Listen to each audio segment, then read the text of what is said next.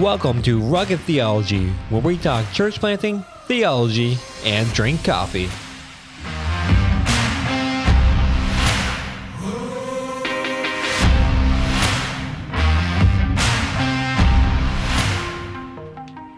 And welcome back to Rugged Theology. I am Adam Diamond, your host, and today we have an episode uh, a little bit more on theology.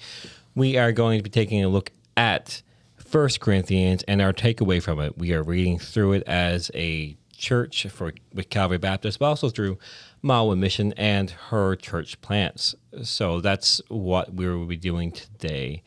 And I have some special guests with me who, I mean, you're not just going to hear me talk all day about First Corinthians, um, but we have Jasmine. Hi, everybody. Well, thanks for having me back.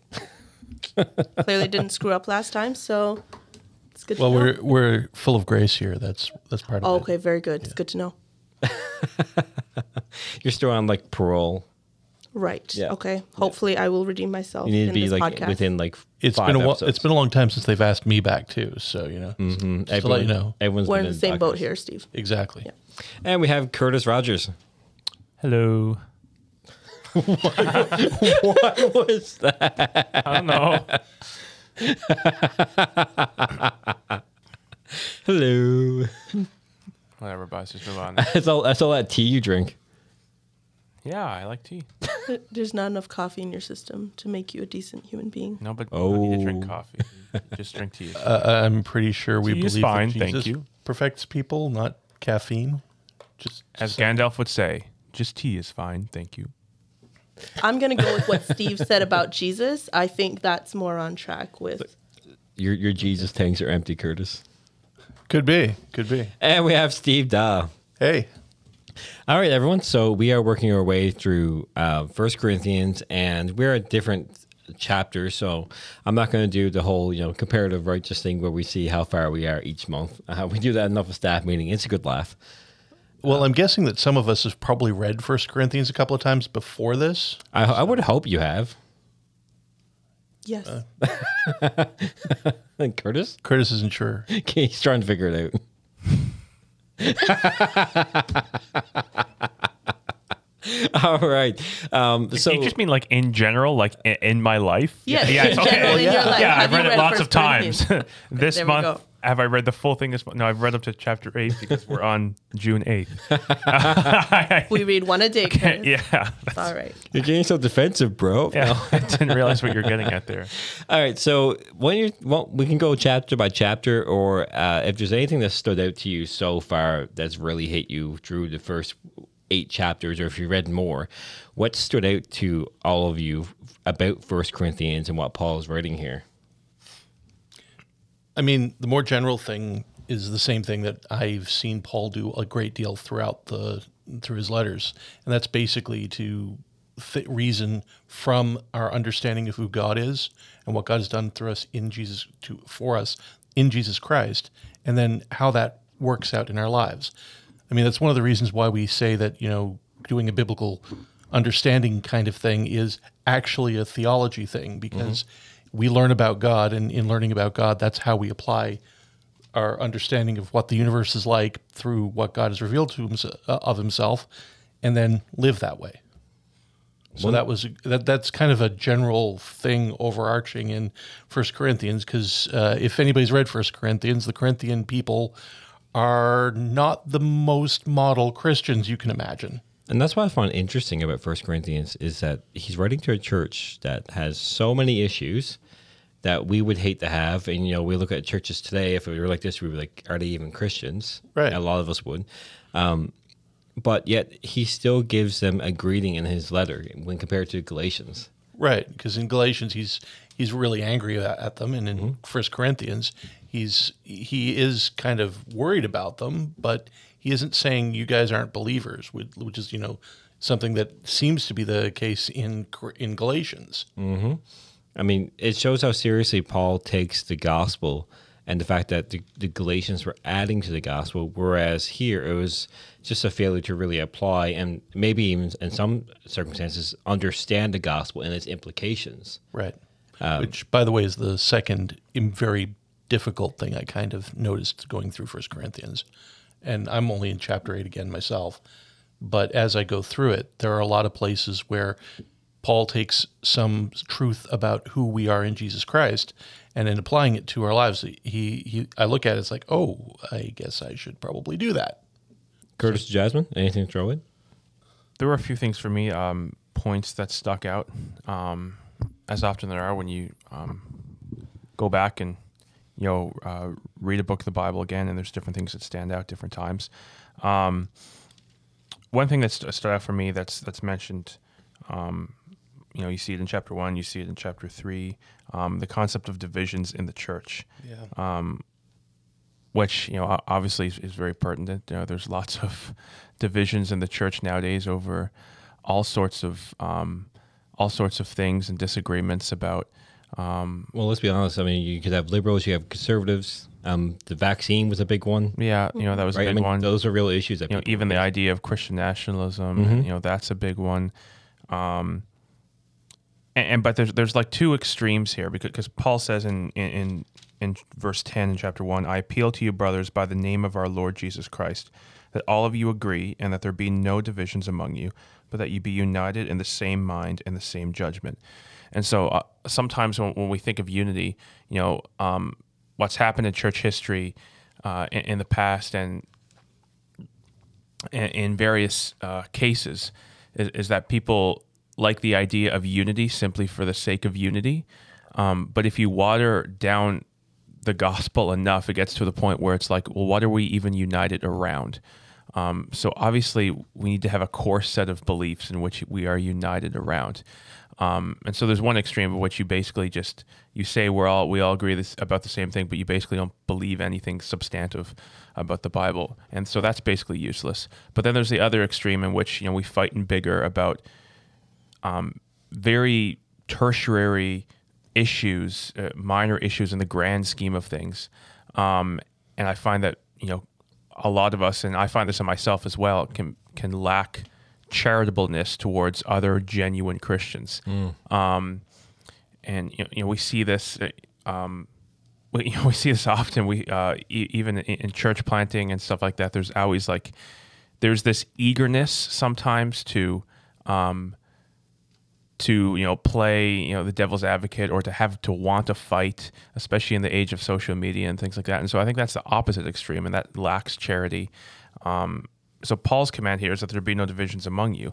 Uh, that that's i don't think that's a call to uh, do away with all denominations. You know we have our distinctives for a reason and we need to believe in in in, we- in something. Um, but i do think there's there's a balance here and and and the idea of church unity is is a a big theme.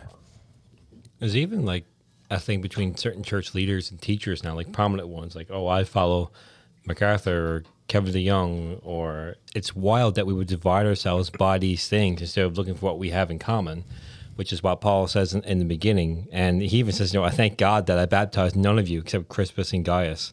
Right? Yeah. Because then none of you can claim that, you know, I did this for you. He's like, I, I don't want any part of that. You guys need to go back to the gospel that was preached to you. And it does seem pretty important that Paul brings us back specifically to Jesus Christ over and over in chapter one as the central point of our unity. Um, missiologists, in a lot of cases, will talk about uh, where we have a boundary bound kind of church sometimes, where we imagine that we figure out the church based on whether or not you are within this boundary of beliefs and ideas. And, you know, uh, I don't know whether you have the same eschatology or you believe about whether or not the end times are at the right time, or and you know uh, whether or not you believe that movies are evil, or whether you believe that you know uh, we should always be involved in politics, or whether she would, we should never be involved in politics. But I would say that uh, the one I found most useful, and I think the most in keeping with what we see in First Corinthians chapter one, is the idea that we are center bound we focus on who Jesus Christ is. And whether or not we actually have the same beliefs matters less than whether or not we are aimed at the same person, namely Jesus Christ. Because if we if we are aimed at the same person, the Jesus Christ we see in Scripture, well, we're all going to be at different levels of that, and we're going to have different views on it. But ultimately, we can talk to each other because we have something that actually unifies us, namely Jesus Christ. Sorry, side note, but uh, growing up, I was told that before, you know, Pentecostals. I mean, I know way back Pentecostals were against like dancing and obviously cigarettes and drinking and also theaters Yeah. because you said we're movies bad. So my mind just went to this. But we also make the joke because apparently it was said again. This is just going off what I was told that even if the Lord came back or the rapture happened, you wouldn't go back because you're in the theater. And I keep thinking of someone like floating up and like hitting the ceiling because they're rapture proof or something. Well, you, you laugh a little bit at it, but I mean, that's been a common thing in different groups of Christians for centuries. I mean, one of the problems that the early, that groups like, you know, even Shakespeare's troupe would have had at his time is that certain groups of religious individuals would have seen, well, even seeing plays as watching lies. Mm. And of course, again, that's that's a difference of opinion about an understanding of what the implications of something is culturally. It's not a difference of opinion about who Jesus Christ is and reflecting Jesus Christ. And mm-hmm. again, Paul is focusing on Jesus Christ is who gives us our unity, not these other things that, you know, are implications of it. And yes, true things and important things that we need to discuss, but not the main point. There's also like it kind of goes back to chapter eight, actually today's chapter about food and uh, the conscience of someone. Uh, let me bring it up there real quick. There we go. And you know, you you need to be worried about the person with the lesser conscience, right? So doesn't mean that the person is not necessarily wrong, or you know that they're not wrong. You know, you can walk them through what where movies stand and all that. But in the meantime, until you know, if they get to the point where okay, movies are okay, and they're a true brother and sister in Christ, don't go watching movies with them or trying to drag them out to it if it's against their conscience. Right. That's a weaker brother, and we need to be care careful and to genuinely care about our brothers and sisters, not just try and beat them over the head. It's like no, we we're free to do this because some people just aren't at that point yet. Right. Yeah, I think that um, something that's been standing out to me, and I'll, what I'm saying will apply back to what we're saying, um, but I'll get there. But something that's been standing out to me is just this constant theme of Paul reminding the Corinthian church to um, be selfless. Like, um, do you not know that you are God's temple and that God's Spirit dwells in you, right? Um, for, where was it? Uh, at the end of chapter six, you are not your own. If you were bought with a price, so glorify God in your body. There's just been this like constant theme of him exhorting Christians to be selfless and consider others more than yourself. Um, and that glorifies God. Like as you talk about Christian unity, one of the one of the things that still plays over in my head a lot is, as some of you may know from me on here, like I'm not originally from Newfoundland, um, and I moved here for university. But I genuinely believe that if it were not for the gospel and for Christ, I wouldn't know any of these guys in this room. Very likely, there would have been nothing we had in common. We wouldn't have interacted, and if we did, probably wouldn't have gotten to know you. Um, but like as Curtis talked about, like the idea of trying to unify people around just a common sense, like it, it, it at some point it becomes empty when. You, but the beauty of the unity that we find in the church is that all these people, like Steve was saying, with all these different beliefs and different political understandings, different views of um, like different areas in our journey as we seek to follow Christ. But if we are centered on who God is and who Christ is, and we are all seeking to understand Him and know Him more and be in deeper relationship with Him, we can come together. Because even a few years ago, even a couple months ago, even every day today, you, us four, were not on the same page about a lot of different things. Well, and even uh, we the other way we would do it is through life differences. And I mean, one of the things that kind of struck me as heavy while I was going through it is First Corinthians seven, and a great deal about you know uh, uh, being unmarried. And of course, uh, among this group, I am the oldest person in this group, and I am also the one with you know no. I, I have never been married. I am not dating anyone. I am not likely to be married. And so there is actually a, a difference between us that is actually reconciled by the gospel, but it does affect the way that we live because I'm in a different context than others. But this, the the context is less important than the Christ who we follow in the midst of our contexts. Hmm. First Corinthians makes a big deal of Jesus. It does. It, it really does. One thing I couldn't get over for the first, you know, of was eight chapters at least, um, going up today was just the reverence and respect and and awe of Christ and what He's done for us, and that that's why you live this life. Again, it's not just because it's a good thing to do or to earn grace from God or to earn His favor.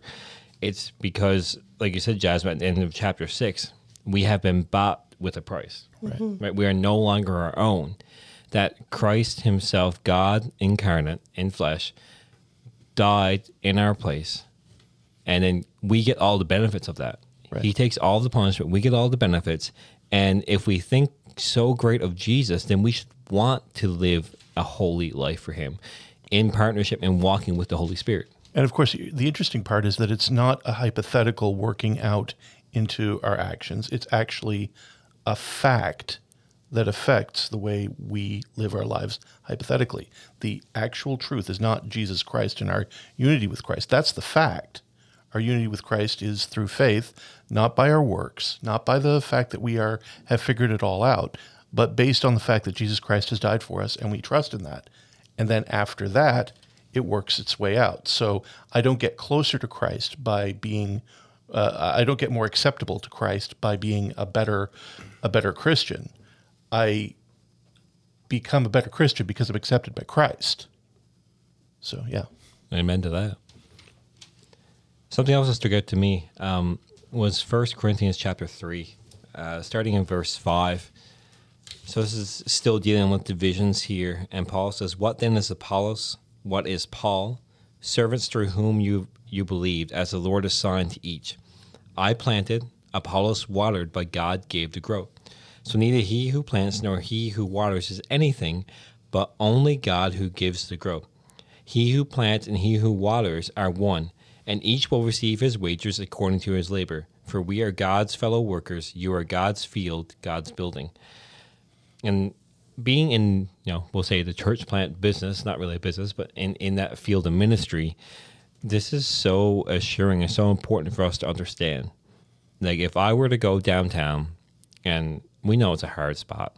Yeah. If I go down, I'm there for seven years, and we're toiling, and we're not giving up, and we're being faithful to the Lord, but we see very few or maybe no results at all. That doesn't necessarily make me a failure, because that could be tilling the ground. That could be God's will. I mean, at that point, it probably is God's will, and someone could come in behind me and see much more success we could just be there to sow seeds and someone could go behind me and that doesn't diminish who I am in Christ. That doesn't diminish how God looks on me. It's that I am I could be called to plant and someone else could come behind me and water and bear the fruit of that. But nor does it give us the ability to be lazy about it. No. Simply, you know, say, oh, well, I'm just going to exist in the area and let God do these things. Because, I mean, even the text that you were reading continues uh, uh, continues on, uh, according to the grace of God has given me, like a skilled master builder. I laid a foundation, but someone else builds on it, and each one must be careful how he builds, for no one can lay on any foundation other than one which is being laid, which is Christ Jesus. And so there is, uh, and, and, I mean, it goes on with, you know, if anyone builds on the foundation with gold, silver, precious stones, wood, hay, or straw, each builder's work will be plainly seen, for the day will make it clear. I mean, there, and, and, it is interesting that he doesn't actually say that you know your the the the effects in the immediate will will make it clear. He says that the day will make it clear, and I think he's referring to the day when all things are are shown. Mm.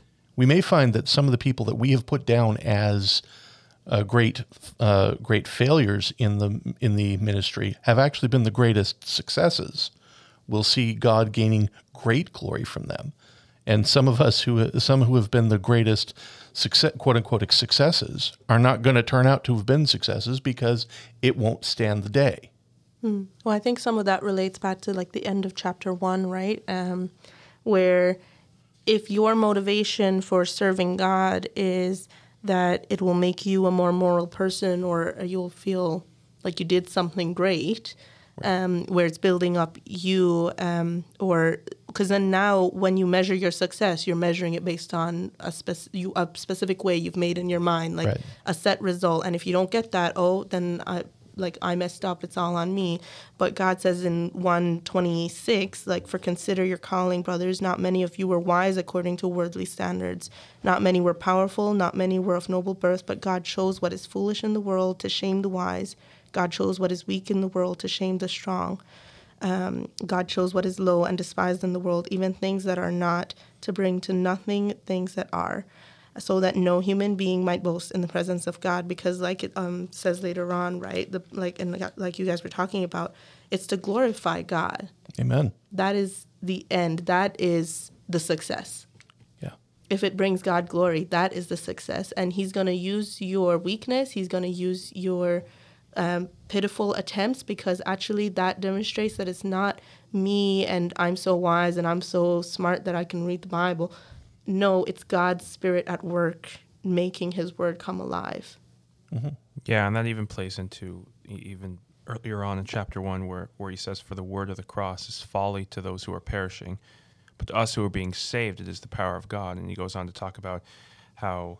Um, Jews demand signs and Greeks seek wisdom, but we preach Christ crucified, a stumbling block to Jews and folly to Gentiles. And this whole concept of, you know, the Jews wanted to see something powerful and they demand a sign and, the Greeks uh, were, were, obsessed with wisdom and philosophy and things like this. And you know, just like Jasmine read out, choosing uh, the weak to shame the raw, the or the foolish to, to shame the wise. Um, that says the foolishness of God is wiser than men, and the weakness of God is stronger than men. So the world looks on and says, "This is not powerful, and this is not wise." But it says the foolishness of God, right, which is almost a not even a, a, real thing, but but the kind of hyperbolic language that I guess Paul is trying to use here, e- even if even that would would be wiser than men, mm. wiser than the Greeks, mm. and the weakness of God, which again God has no weakness, but he, he emphasizes it here, is stronger than men. So the world looks on and says that you're not powerful, you're not wise, but but through the cross of Christ, not according to the world's standards and measurements, but in our identity in Christ, right? That's where we find our value. Typically, when you follow God, you're you're kind of put to shame or face some sort of humiliation, or you you, you find yourself humbled. Um, because when we look at it, like you said, Curtis, like those things aren't actually in God, but from a worldly perspective, it's foolishness to believe like so. This is your God hung on a cross, bloody and dying like you, you, want you want this strong God to look at, um, and that's a stumbling block because it's like, what do you mean God became human? Like it's it's so foreign, and so the world would say that God has it, but you're right, Curtis. Like that's not actually in God. We might perceive that way, but God said, "No, let me show you how this is actually done." And it's just it's just such a reminder that our way often is not the good way or the right way. Yeah. Um, and that God is going to do things His way, and that's the best way. Um, and there's also the fact that even if you were to believe that you could, even if you do believe, sorry, that you you produce your own faith. Let's say you're not a Calvinist, which is which is fine, um, and you produce your own faith. I, I did not mean that any way condescending or anything. but let's say you produce your own faith. Even what Paul is saying here, you still can't boast about that like you, like it's Paul specifically writes God chose so this is chapter 1 verse 28 God chose what is low and despised in the world even things that are not to bring to nothing things that are so that no human being might boast in the presence of God and because of him you are in Christ Jesus and this is Christ Jesus who became to us wisdom from God, righteousness and sanctification and redemption. So that as it is written, that no one who boasts boasts in the Lord. Like there's nothing you can go to God and ever stand and be like, look what I did.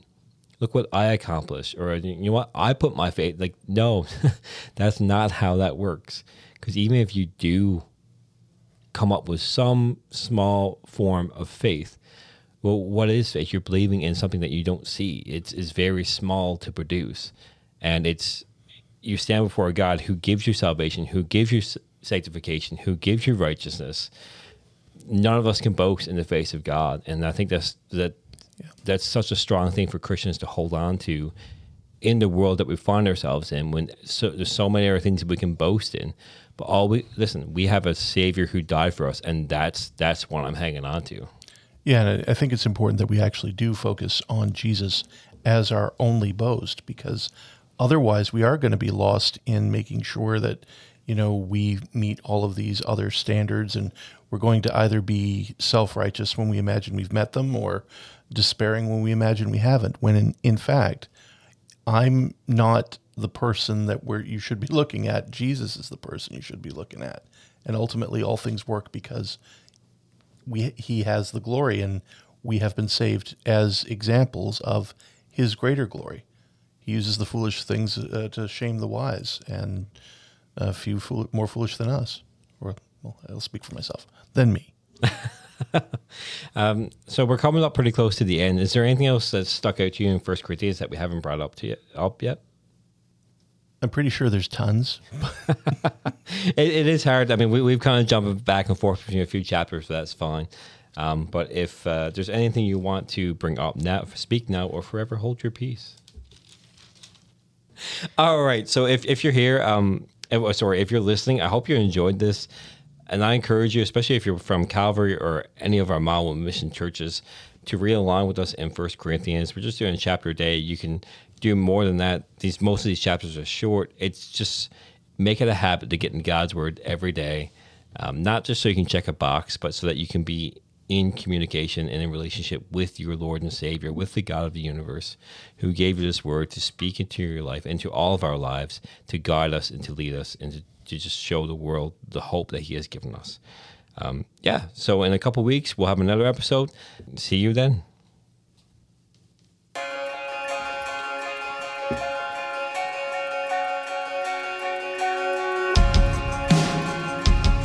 You've been listening to Rugged Theology. Rugged Theology is brought to you by Mile One Mission. If you want to know more about Mile One Mission and our work in Newfoundland and Labrador, visit www.mileonemission.ca.